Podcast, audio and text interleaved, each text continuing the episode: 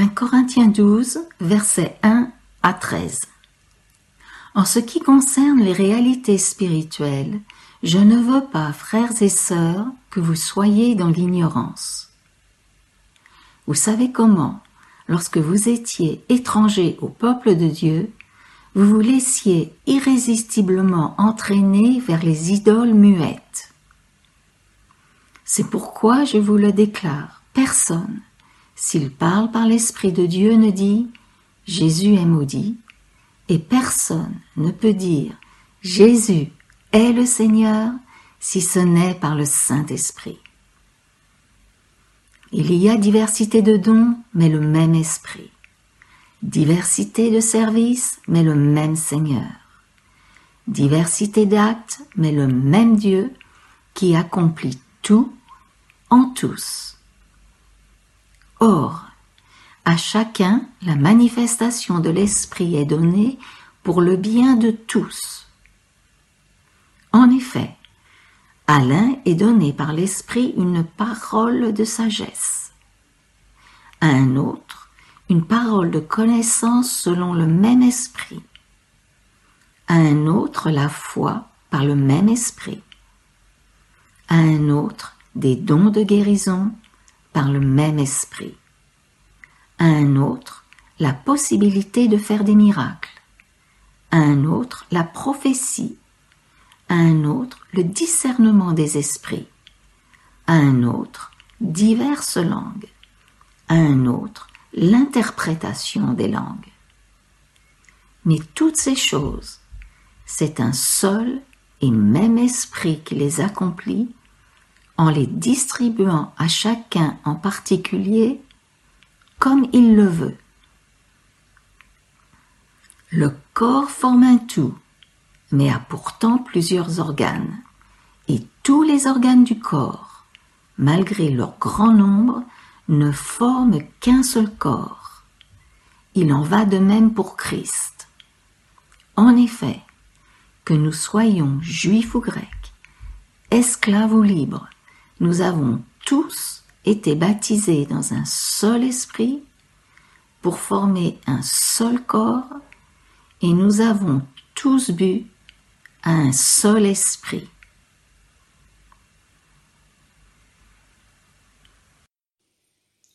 Une église n'est jamais totalement séparée du milieu qui l'entoure. Notre contexte parisien aura un impact sur notre compréhension de la parole, un impact sur notre vie de disciple de Christ. C'est illusoire de croire le contraire. Et l'exemple de l'église de Corinthe nous le rappelle bien. Ainsi, à Corinthe, les divisions de la société corinthienne se retrouvaient dans l'église. Il y a les riches, il y a les pauvres, il y a les hommes libres, il y a les serviteurs. Dans la ville de Corinthe, tous avaient leur maître à penser. De même dans l'église, certains se prétendaient de l'apôtre Pierre, d'autres d'Apollos, certains de l'apôtre Paul, ainsi de suite. Une église n'est jamais bien loin de son contexte. Ce que fait l'apôtre Paul dans cette épître, c'est remettre Jésus au centre de tout. C'est examiner toute chose à la lumière de Jésus-Christ. Au chapitre 11, l'apôtre Paul présentait la scène, le repas du Seigneur. Ce repas symbolique révélait au grand jour les divisions corinthiennes alors qu'il devrait être compris comme une occasion de se ressouder à sa famille spirituelle, l'Église. La scène est un temps de partage d'une foi et d'une espérance que nous avons en commun, qui abolit toutes nos différences. Nous sommes un en Jésus-Christ. Dans ce chapitre 12, l'apôtre Paul continue son raisonnement sur ce même thème de la communion.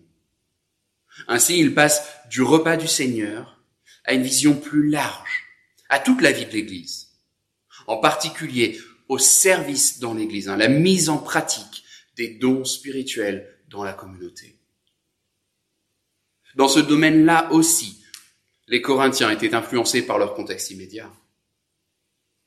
Nous l'avons vu à plusieurs reprises dans le cadre de cette série, la religion était une préoccupation centrale à Corinthe.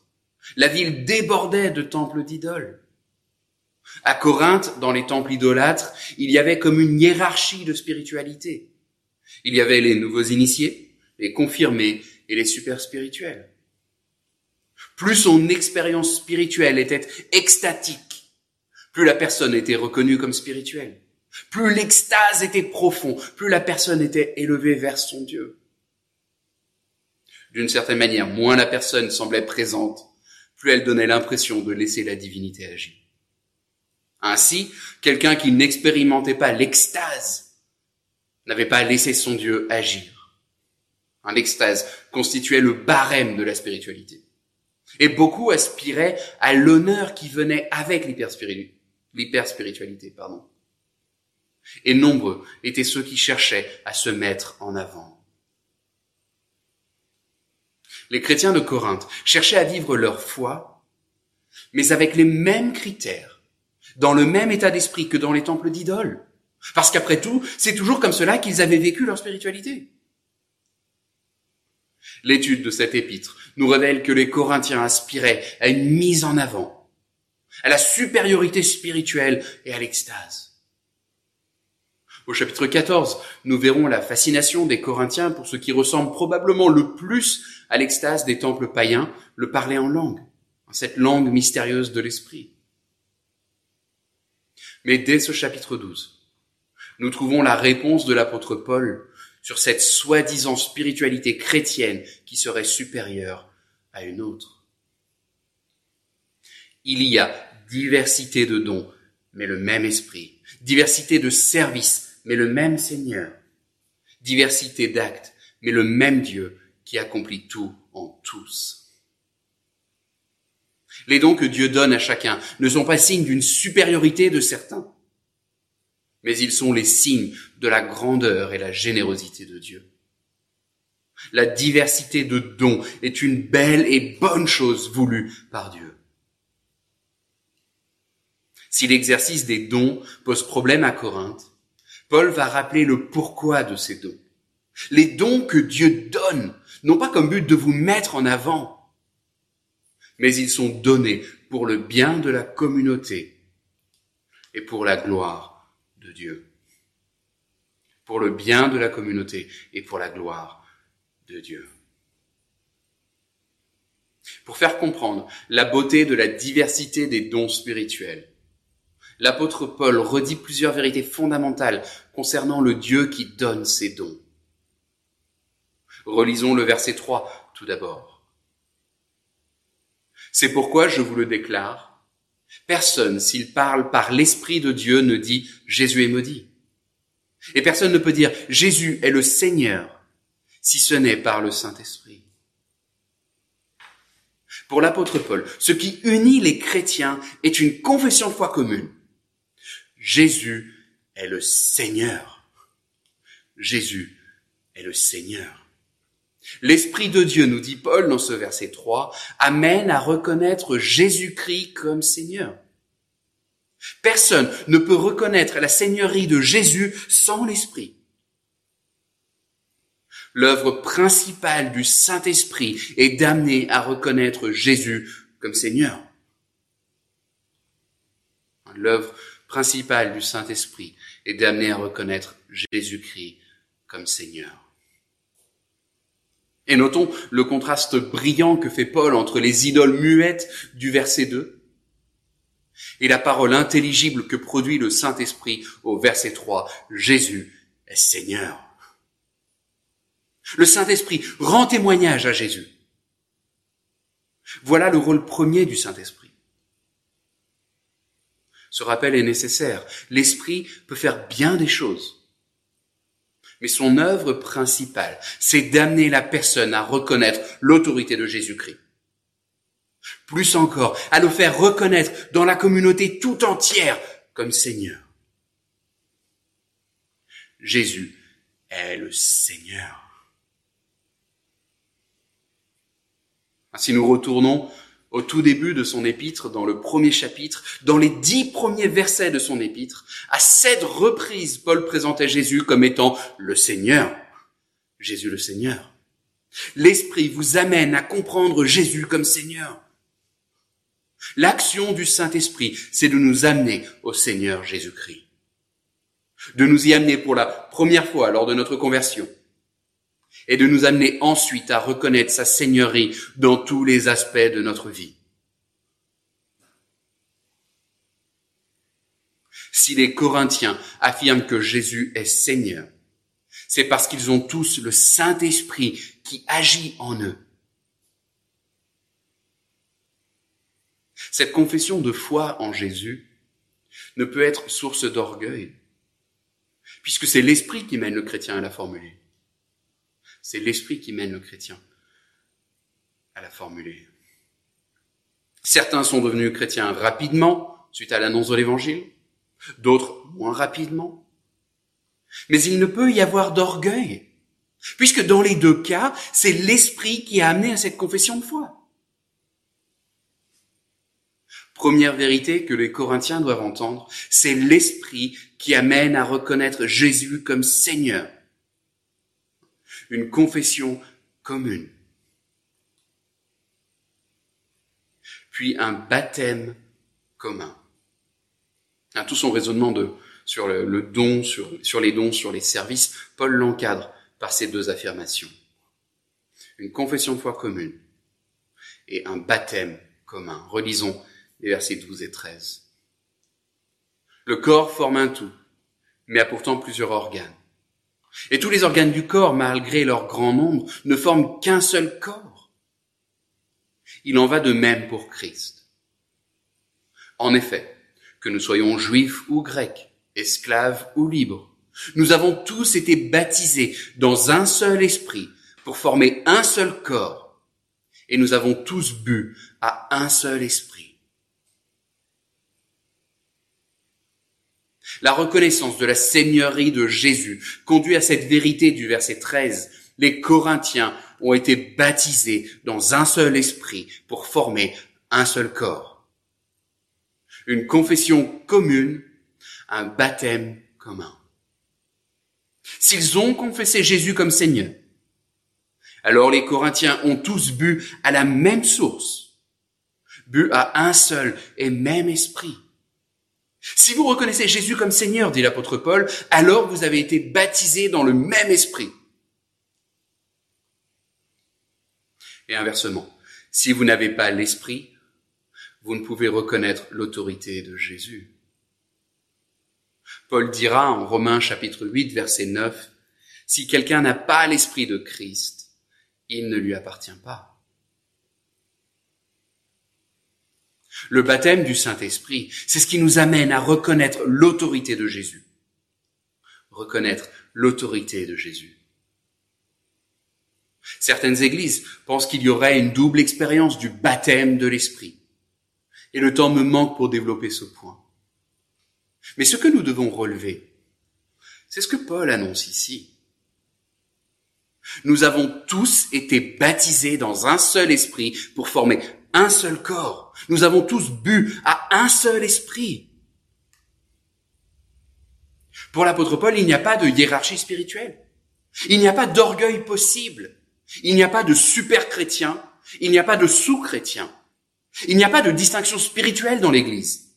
Tous baptisés dans un seul esprit. Tous ont bu au même esprit pour former un seul corps. Une confession commune et un baptême dans l'esprit en commun. Une juste compréhension de la grâce et de la souveraineté de Dieu ne peut pas amener à la division. À la compréhension de la grandeur de l'œuvre du salut et de la seigneurie de Christ. Seule la louange est possible. L'Esprit mène à Jésus-Christ pour former ensemble un seul corps. Et ainsi, si les Corinthiens comprennent ce rôle de l'Esprit Saint, cela va révolutionner leur manière de vivre dans l'Église. Au temple d'idole, c'est son intérêt premier, sa gloire, son propre honneur qui était recherché par l'adorateur.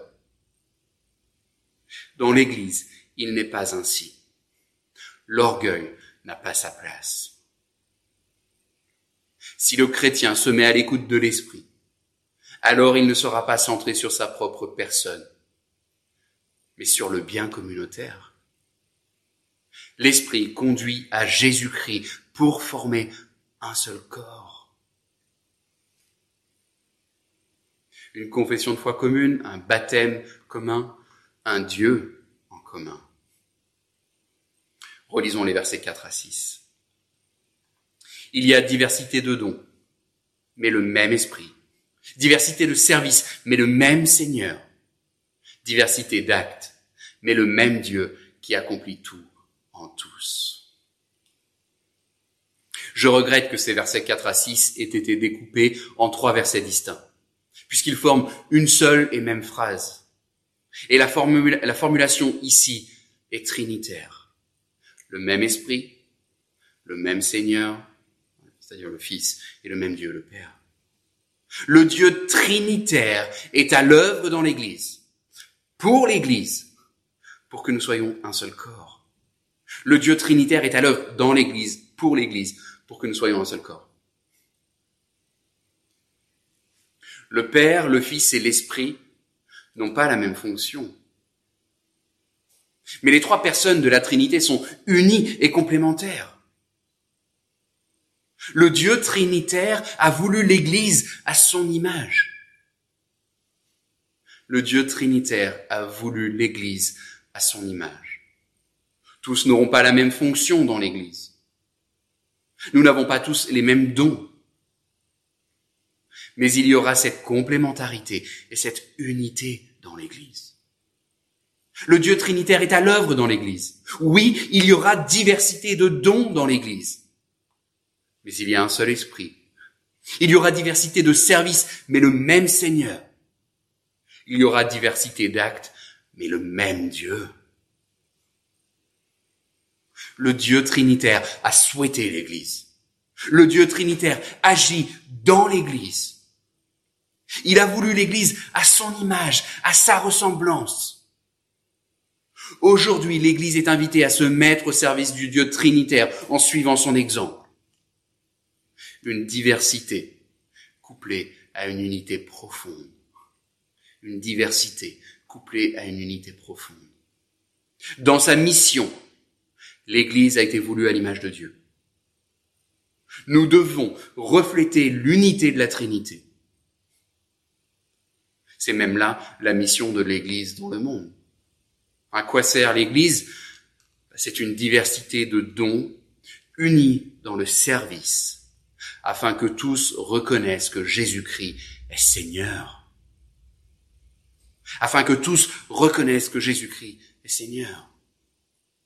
Ou comme l'apôtre le dira en Philippiens chapitre 2 verset 10, afin qu'au nom de Jésus, chacun plie le genou dans le ciel, sur la terre et sous la terre, et que toute langue reconnaisse que Jésus-Christ est le Seigneur à la gloire de Dieu le Père. L'Esprit agit dans l'Église et par l'Église pour que Jésus soit reconnu comme Seigneur. Le Dieu trinitaire est à l'œuvre dans l'Église, pour l'Église et par l'Église. Un Dieu est à l'œuvre dans l'Église, pour l'Église, pour notre bien, en nous amenant à reconnaître Jésus-Christ comme Seigneur. Le Père, le Fils et l'Esprit sont à l'œuvre par l'Église, afin que Jésus-Christ soit reconnu comme Seigneur. Voilà la mission de l'Église.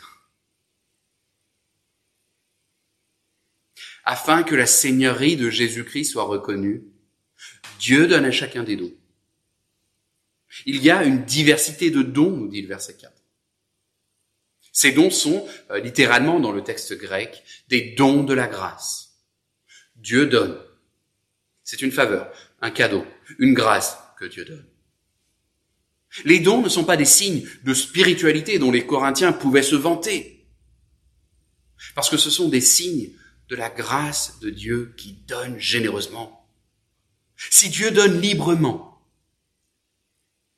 comment pourrait-on se vanter de quoi que ce soit? Ainsi comme pour le salut, personne ne peut se vanter devant Dieu, puisque c'est Dieu l'auteur de toutes choses.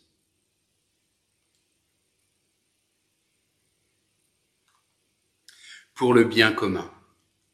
Relisons les versets 7 à 11.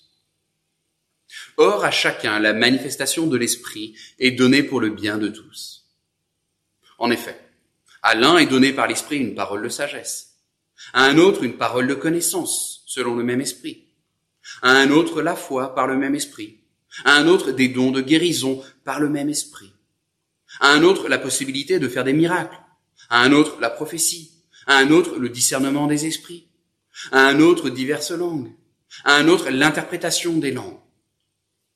Mais toutes ces choses, c'est un seul et même esprit qui les accomplit, en les distribuant à chacun en particulier comme il le veut. Cette diversité de dons, Paul la présente maintenant. Et si Paul présente cette liste ici, c'est pour répondre au problème de l'Église de Corinthe. Cette liste de dons n'est pas exhaustive. Nous en retrouvons d'autres dans le Nouveau Testament. Romains chapitre 12, Éphésiens chapitre 4, 1 Pierre chapitre 4. Et nous retrouvons bien d'autres textes où ce même mot grec, don de la grâce, est utilisé. Ainsi, l'encouragement mutuel, l'hospitalité, la gestion administrative. Et même, nous l'avions vu euh, lors de l'étude du chapitre 7, le don du mariage ou du célibat. Je vous renvoie euh, vers la prédication sur 1 Corinthiens 7 sur ce point précis. Il y a une réelle diversité de dons de l'esprit. Cette diversité est donnée pour le bien de tous. Verset 7. La manifestation de l'esprit est donnée pour le bien de tous. À Corinthe, les dons étaient utilisés par certains pour se mettre en avant. Mon don de l'enseignement est supérieur à ton don du service pratique. Oui, d'accord, le don de l'enseignement, mais moi j'ai le don du parler en langue. Ah, moi je vous dépasse tous avec mon don de l'humilité. les dons que Dieu donnait à l'Église étaient utilisés par les Corinthiens pour faire le contraire de ce que Dieu souhaitait. Ce qui est donné par Dieu pour le bien de tous était utilisé, non pas pour le bien de tous, mais pour se mettre soi-même en avant. La manifestation de l'Esprit est donnée pour le bien de tous. Dans le texte étudié la semaine dernière, L'apôtre Paul, regardant à la manière de vivre le repas du Seigneur, indiquait, 1 Corinthiens 10, verset 20, lorsque vous vous réunissez, ce n'est pas pour prendre le repas du Seigneur. C'est la même chose qu'il annonce ici, d'une certaine manière. N'importe quel don, s'il est utilisé pour s'élever soi-même ou pour rabaisser un autre, alors ce n'est pas possible d'appeler cela un don de la grâce de Dieu. C'est impossible d'appeler cela le service la diversité de dons a été voulue par Dieu pour le bien commun. Pour le bien commun. Les dons que Dieu nous donne n'ont pas comme but de nous mettre en avant, mais ils sont donnés pour le bien de la communauté et ainsi pour la gloire de Dieu. Nous sommes des serviteurs au service du divin maître. Des serviteurs au service du divin maître. Oui, l'Église est au service de Dieu. Nous sommes des serviteurs. Quoi que nous fassions dans l'Église, quel que soit notre service, c'est poussé par l'Esprit Saint que nous le faisons. Et c'est pour l'édification de l'Église que nous le faisons.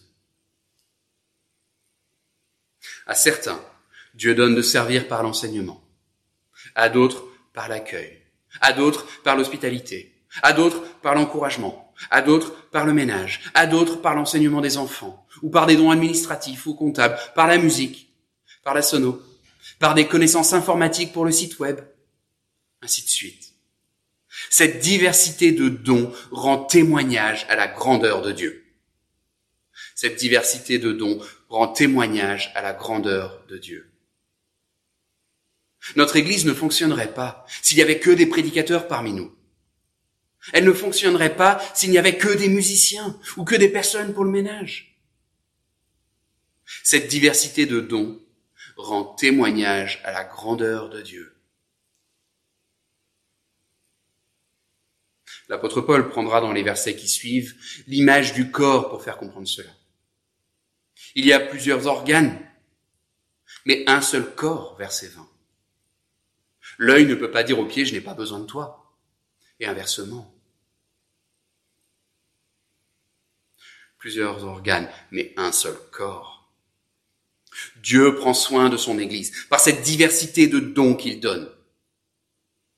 Et il le fait afin que Jésus-Christ soit reconnu comme Seigneur, afin que Jésus-Christ soit reconnu comme Seigneur. Sommes-nous conscients que ce n'est pas par hasard que nous sommes ici à l'Église Si vous êtes ici, c'est parce que Dieu, dans sa grâce et pour l'édification de l'Église, a voulu que vous en fassiez partie. Il dira au verset 18, Dieu a placé chacun des organes dans le corps comme il l'a voulu. Dieu vous a voulu, vous. Dieu vous a voulu. C'est révolutionnaire comme manière de voir les choses, n'est-ce pas? Dieu vous a amené à l'Église parce qu'il souhaite se servir de vous pour le bien commun. Oui, dans l'Église, il y a des temps où nous aurons besoin de recevoir, certes. Mais Dieu ne nous envoie pas ici pour recevoir seulement, mais pour le servir, afin que Jésus-Christ soit reconnu comme Seigneur. Verset 27 de ce même chapitre, vous êtes le corps de Christ et vous êtes ses membres, chacun pour sa part. La tentation de l'orgueil n'est jamais bien loin. À Corinthe, tous souhaitaient paraître spirituels. Ainsi, si certains sont disciples d'Apollos, d'autres préfèrent mettre en avant le titre d'apôtre de Pierre. C'est plus spirituel, pensait-il. Certains mettaient leurs dons en avant pour paraître supérieurs aux autres. En agissant ainsi, les Corinthiens en réalité se servaient eux-mêmes. Ils servaient leur propre intérêt. La société corinthienne n'est pas si différente de la nôtre. Nous aussi, nous vivons dans une société individualiste. Oui, nous vivons centrés sur nous-mêmes. Comprenons ce que l'apôtre Paul annonce ici. L'apôtre Paul remet tout à plat. Les dons que Dieu donne n'ont pas comme but de vous mettre en avant mais ils sont donnés pour le bien de la communauté, de l'Église et pour la gloire de Dieu. Si nous vivons centrés sur nous-mêmes, nous serons incapables de concevoir ce bien commun. Mais gloire soit rendue à Dieu. C'est là la raison pour laquelle l'Esprit Saint nous est donné. Tous dans notre Église ne sont pas des prédicateurs. Mais peu importe, car Dieu pourvoit. Tous ne sont pas des musiciens, mais Dieu pourvoit. Tous ne savent pas enseigner aux enfants, mais Dieu pourvoit. Les dons que Dieu donne sont variés. Et cela rend gloire à Dieu. Cela rend gloire à Dieu.